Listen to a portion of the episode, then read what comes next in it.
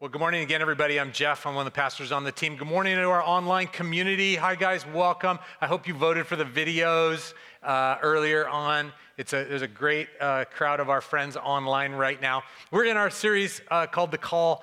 Uh, talking about life of discipleship. I thought about this this week. Linda and I do this thing called house swapping. So we're part of a, a, consortium worldwide. There's people from all over the world that are part of this membership of this thing, and you swap your house. So somebody will write you, like we had Belgians write us and go, "Hey, do you want to come to our house?" And we'll come to your house. And it's super fun to do because you get to go somewhere you wouldn't. And we're like, okay. And we had people in Belize do it. We had people in Fiji do it. Um, so like we get to go to these places. Like I'm not like planning a trip to Fiji and then I'm like, yes, I'll come to Fiji. You come to my house, I'll come to your house. It is super fun. And it's really fun because I'm one of those people that when you go in and it's their house, like it's their house. Like it's not a hotel room. So you go in, I'm like all up in the cupboards, right? I'm just like, wow, look at all the spices these guys have. Wow, their knives are dull. They're not, you know, they're not that much into cooking. Like I do the whole judgment. Like I'm like, you swap houses with me, I'm all up in your chili. Like, I'm going to figure out what is going on in your world. And so, like, you know, I see the books on their shelves, I see the kind of wine that they drink. Like, you know, I'm all in the details of their life. And it's so fun to do until I realize you got it. They're in my house in my underwear drawer, right? Like, I'm like, wait a minute. They see all the books on my shelf. They are on my TV. They're on my Netflix app, right? On my smart TV going, huh, wonder what this guy's been watching. They are seeing the sugar cereal on the floor in my pantry. They're like, really? Captain Crunch for a middle aged man? That can't be good. Like, they know all of it. I mean, there was somebody, there was, we had Australians in our house, and uh, I got a call from them and they said, he said, hey, we got reservations at this surprise at this restaurant in Napa, and uh, a coat is required, a jacket's required. I didn't pack one, but in your closet, I see your sport coat. Can I grab the blue one? I'm like, yes, for sure. And if all your underwear is dirty, feel free. Like, just get whatever you need in my world. Like, it is all the, it is so intimate to swap houses with somebody. And I started thinking about this life of discipleship, and I go, you know, it's not that different from the life that Jesus is inviting us to, where he's gonna be all in it. He's gonna be in every room, in every cupboard, in every drawer. Jesus is in all of it with us. It's that kind of intimate relationship. I want to talk a little bit about, again, what it looks like to follow Jesus and to be his disciple. And we'll come back to that idea of the intimacy of him being in all of it. Look again at our, our definition of discipleship, what a disciple is. A disciple is someone who follows, learns from, and lives like Jesus. And this means then conforming our words and our ways to the words and the ways of Jesus. And I would add this last sentence again, look at it again. This means conforming our words and ways to the words and the ways and the presence of Jesus in all of our life. That's what being a disciple is. We're going to follow Jesus, we're going to learn his ways, we're going to learn his words, and we're going to conform ourselves to that, and we're going to live like he is in every part of our life. This is where it gets intimate and a little bit scary. And so we're going to talk a little bit more about that as we go through this. So we're going to talk, ask again today, what is Jesus asking of his disciples? This is part two. Shelly last week asked, what is Jesus asking of his disciples? She said, he's asking us to be willing to be interrupted and lead us into the lives of the people that he wants us to, to touch. That's part of following Jesus. That's part of what he asked us.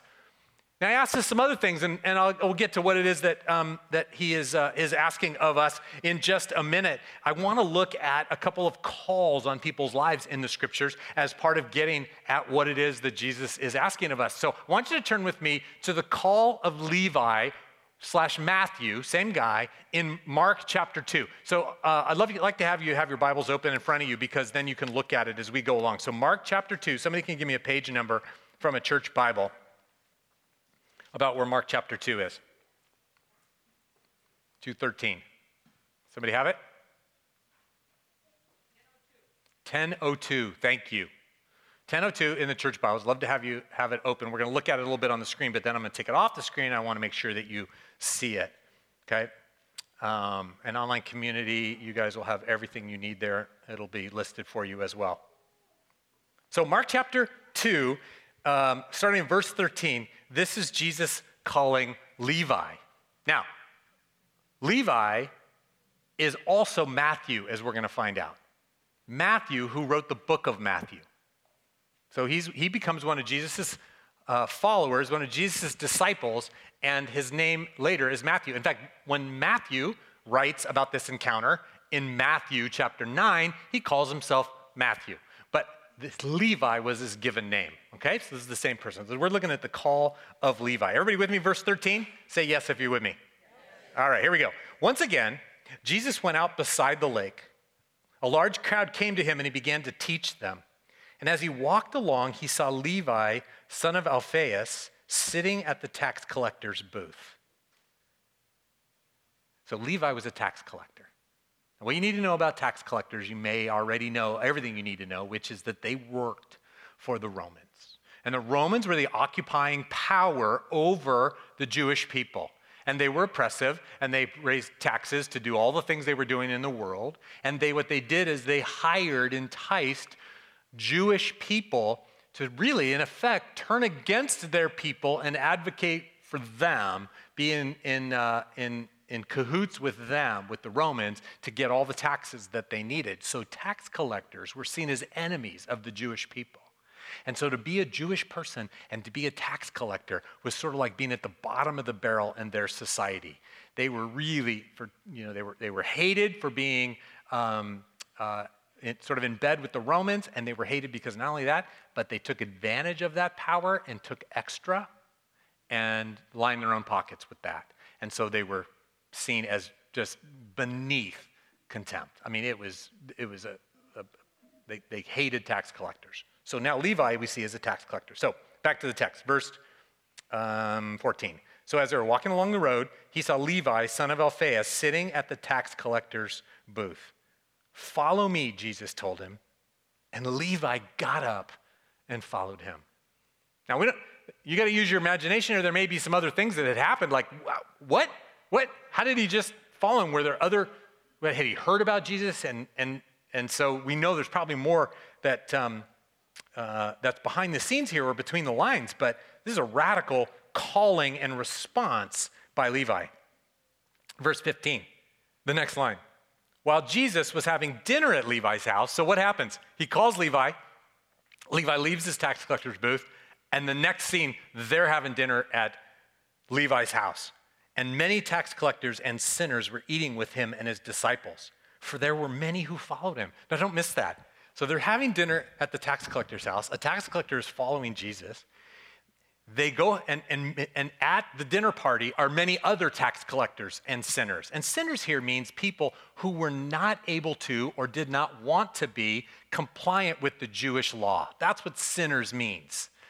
And this is why the, the Pharisees called them sinners because they're like, they're not good Jews. They're not following the law of Moses. And so you notice how many times he starts to talk about this, these Pharisees and the, uh, as Mark records it. He like, so they're having dinner at Levi's house. Many tax collectors and sinners were eating with him and his disciples. Why? For there were many of those kinds of people who followed him. I just got to pause there for a minute. That's so good. That's so good. The people who followed Jesus were the broken and outcast people. That's who gathered around Jesus. Many of those people followed him. And when the teachers of the law, who were Pharisees, verse 16, when the teachers of the law who were Pharisees saw him eating with sinners and tax collectors, they asked his disciples, Why does he eat with tax collectors and sinners? And verse 17, on hearing this, Jesus said to them, It is not the healthy who need a doctor, but the sick. I've not come to call the righteous, but sinners. Oh, I love this. Here's the call of Levi. Here's the call of the follower of Jesus named Matthew that he's a tax collector. Jesus goes, You follow me. He leaves his booth, he follows Jesus.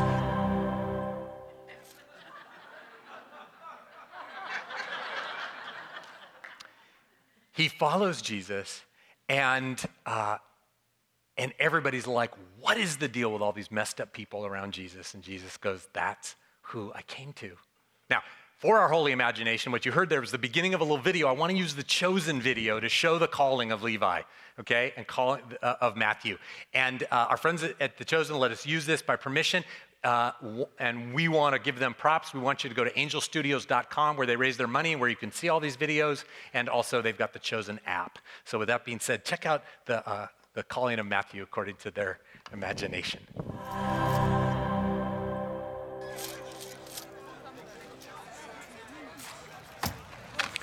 You see the Parthian foot races last night? Darius ran like a gazelle.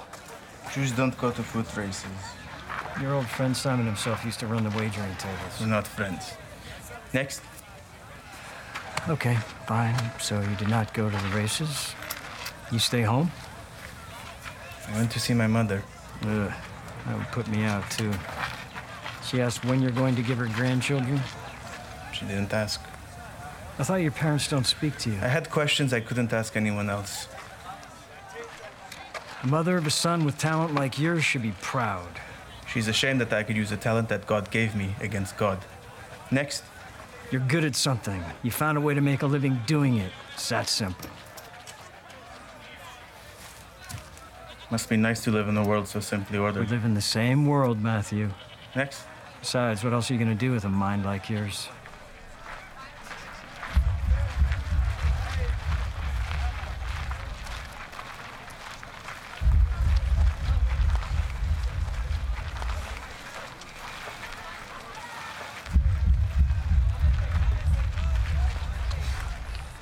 Matthew.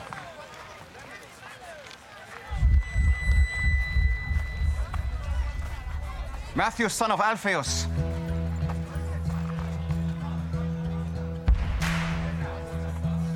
Yes. Follow me. Me? Yes, you. Whoa, whoa, whoa. What are you doing? You want me to join you? Keep moving, street preacher. Do you have any idea what this guy's done? Do you even know him? Yes.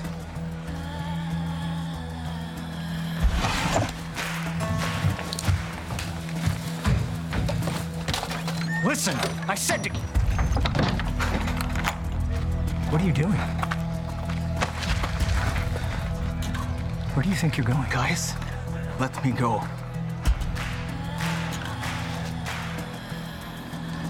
Have you lost your mind?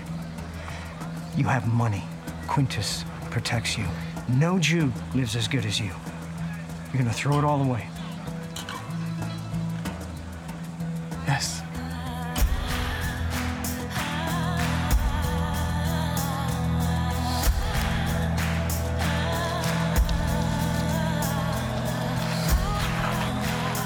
I don't get it. You didn't get it when I chose you either. But this is different.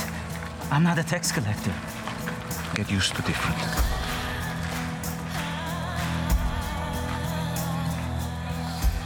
I'm glad we passed by your booth today, Matthew. Yes. Shall we? We have a celebration to prepare for. You will regret this, Matthew. What's the tablet for? I grabbed it without thinking. You can put it back. No, no, keep it. You may yet find use for it. Where are we going? A dinner party. I'm not welcome at dinner parties. Well, that's not going to be a problem tonight.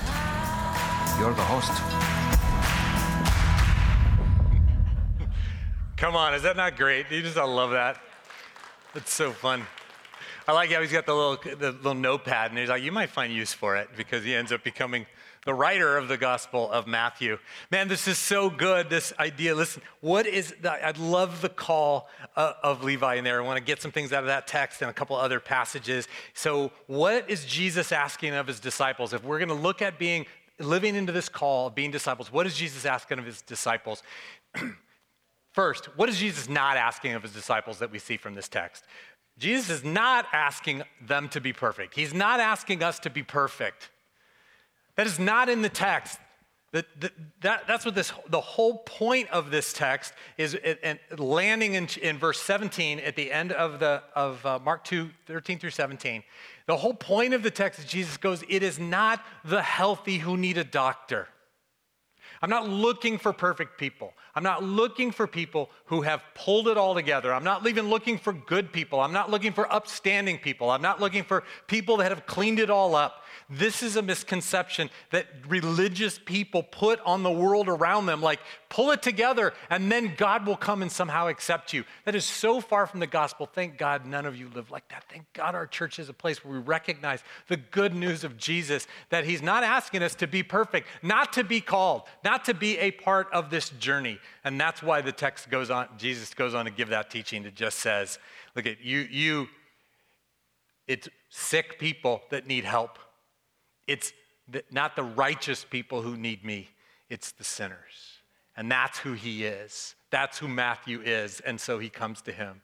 Now, some of you may be thinking, wait, what do you mean he's not asking us to be perfect? I think actually Jesus did ask us to be perfect. That's in Matthew 5 43. Jesus said, Be perfect as your heavenly Father is perfect.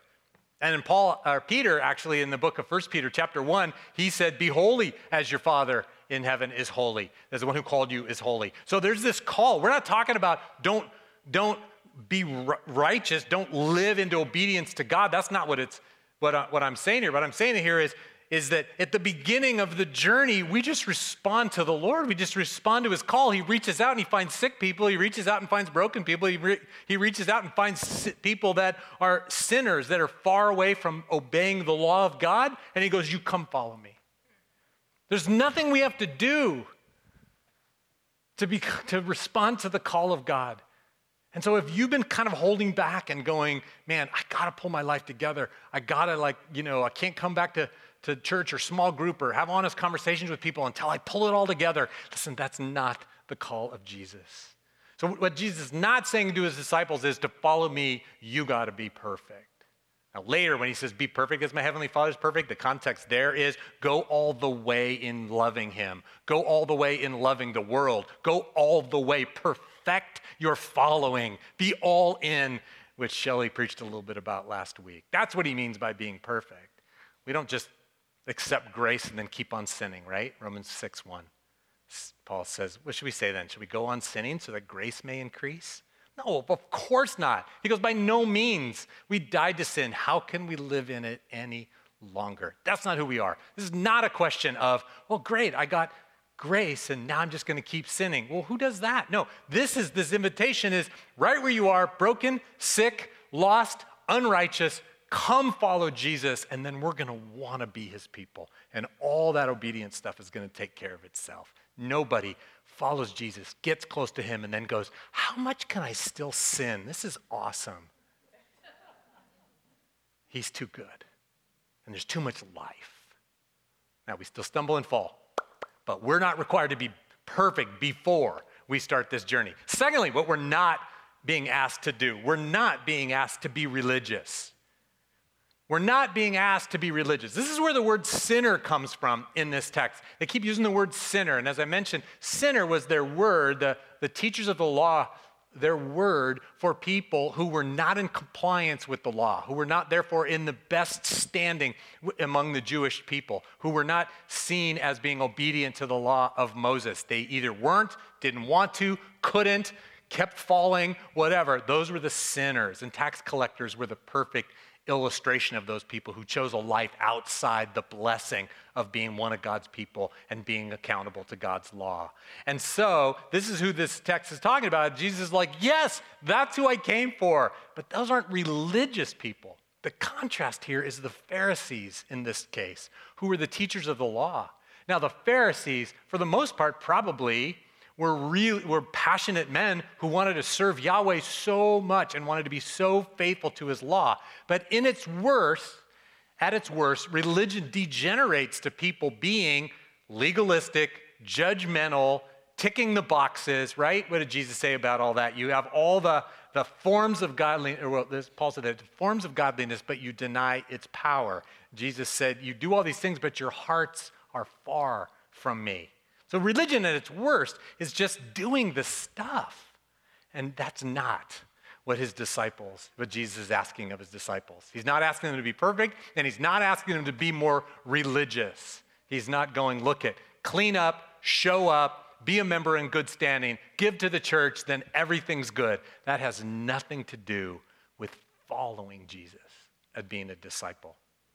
In fact, he's like, yeah, I don't actually, I'm not here for the people who are already all righteous, which was a dig at the Pharisees who were self righteous, who actually didn't feel like they needed God because they were already so good in God's eyes. He goes, Yeah, no, I'm looking for the people that know they're broken, know they're sick, and are ready to follow me toward life. So, so what's Jesus asking of his disciples? It's not to be perfect, it's not to be forgiven. I'm sorry, it's not to be religious, but he's asking us, in fact, to follow him. This is language we're going to keep using. And the, the emphasis I want to make here, when Ben talked about it two weeks ago, he said proximity is the key. That's what following is all about. Get near him. Are you ready to get near him? Shelly last week said, uh, if we follow Jesus, we're going to follow him toward people. Are we ready to be interrupted by God, have a, the trajectory of our life changed with his interruptions to go to the people that he will take us to? Because that's always where Jesus goes, is to people.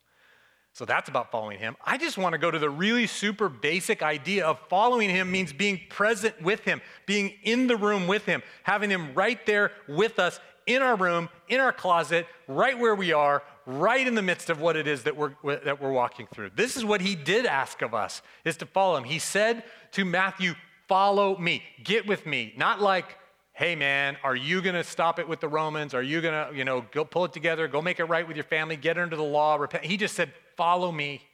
And we're going to now go on this journey. And isn't it wild just to see it imagined on film, to see the guy just get out, just start walking? He just started walking with Jesus, right? And the question is, well, where are they going? And, he's, and Matthew has no idea. He goes, where are we going? We're like, we're going to have a dinner party. He's like, well, I don't get to go to dinner parties. We're like, well, that's okay because it's at your house. That's what's next. Like he's just with him. He's with him in the midst in this brand new life. There was no there was no parameters being laid out. There was no like contract that was signed. He was just with them. So, what is Jesus asking of his disciples? It's not to be perfect, it's not to be religious, it's to be with him. All up in our chili, as Ben Kern says. In every room in that house, in every drawer, in every aspect, he's with us in those things. And I love and the response is that we'll just be gratefully present on that journey. That, that's, what, that's what Matthew did. He's just like, okay, here I go. I'm coming. I've, apparently, he'd seen Jesus enough around to know what was going on. If you look at the first part of the episode, they imagined him seeing some of the miracles and going, What do I do with this? And then he was ready just to be with him in it. And in that, he was going to meet God. And that was all that he needed. One of the other, uh, so he just gratefully responded. One of the other uh, calls I want to look at, look at um, Luke chapter 9 with me. I want to look at the, pa- the passage about Zacchaeus. Luke chapter 9, 19, sorry, Luke 19 is the passage about Zacchaeus. Zacchaeus uh, and what the, Jesus' call on his life. Um, what do we know about Zacchaeus? He was a wee little man. That's all we know. It's from Sunday school. It's a little song. That, like, that's all we know about Zacchaeus, but it's a really, a really cool story about the, uh, the, him coming to follow Jesus. Let's look at it together. Luke 19, verse 1. You ready? Say yes if you're ready. All right. J- Jesus entered Jericho and was passing through. A man there by the name of Zacchaeus. Um, there was a man there named by the name of Zacchaeus. He was a chief tax collector and he was wealthy. So again, these broken people, these outcasts, were the ones that were hanging around Jesus. I love that. That's you. That's you and me. And whatever weird thing we got in our head that says, like, I mean, I got to pull it together. I got to be the best me at church or the, with God or what, you know. We do this weird thing like, here's the best me, God. I'm doing God. I'm all with you. And the worst me over here, I just keep away from him. I go into some weird spiral. I drop out of all the deep conversations with people. I just, like, that's not what it is. And so this, this he's a chief tax collector. So apparently, yeah, there's all these people around him. He wanted to see who Jesus was, but because he was short, as we know from the flannel graph, he could not see over the crowd. So he ran ahead and climbed a sycamore fig tree to see him, um, since Jesus was coming that way. And when Jesus reached the spot, he looked up and said to him, and it's just, didn't you love that picture of Jesus walking by, making eye contact? Jesus always knowing, being about his father's work, and knowing right there, oh, I'm going to call Matthew right now. And this is what he did with Zacchaeus. He walked by, he looked up in the tree, and he saw Zacchaeus, and he said, Zacchaeus, come down immediately. I must stay at your house today. All up in his chili. Matthew, he follows Jesus. The next day, they're having a dinner party at Matthew's house. Zacchaeus, come down. I must come to your house. I must. This is going to happen. I'm coming to your house. And so Zacchaeus, verse 6, Zacchaeus came down at once and welcomed him. What's it say? Gladly. This is what it looks like to respond to the call of God in our sinfulness, to, to respond to God saying, Come be with me. Like, we're, we're responsive, humble, grateful. And we get on the journey with him. And Zacchaeus comes down and welcomed Jesus gladly. Verse 7 And all the people saw this, uh, all the people who saw this began to mutter, He has gone to be the guest of a sinner. Of course they did. They can't believe that Jesus is hanging around people with this disreputable life. So, what is Jesus asking? He's asking uh, of his disciples. He's, he's not asking they be perfect. He's not asking they be religion. He's asking that they follow him and be with him and respond uh, um, with, with gratefulness and humility to the fact that Jesus is what they need. And man, that response, that following response, that being with Jesus is so ident- um, definitive of their identity now. Think about that. They're like, I'm a Jesus follower. They're like, what do you do? I'm a fisher. No, I'm a Jesus follower. Well, what do you do? I'm a tax. Co- well, no, I'm a Jesus follower. Like, that is what I do. And it is so wild at how definitive that is and how it changes their identity and how it now shapes everything because, again, Jesus is in it all with us. He's in that room. He's in the next room. He's in the closet. He's in the cupboard. He is everywhere in our life. He's with us. And so this changes their identity. I mean, Matthew, I loved how they pictured that on the screen that he gave Gaius his key. You know, the fishermen I don't know if Shelly said this at her sermon or where I heard this this week, but the fishermen could go back to fishing if they decided they weren't going to follow Jesus anymore. Matthew, he was all in. He was not going to go back to the Romans and go, never mind, you can trust me. It was never going to happen. And he gave him his key. And he goes, You're going to throw this all away? And Matthew's answer, Yes.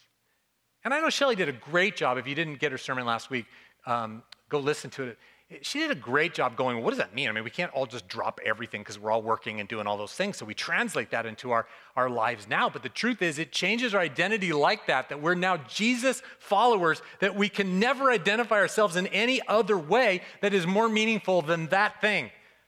I'm a Christ follower. I'm on the journey to follow Jesus, and it's changed my identity. I am all in.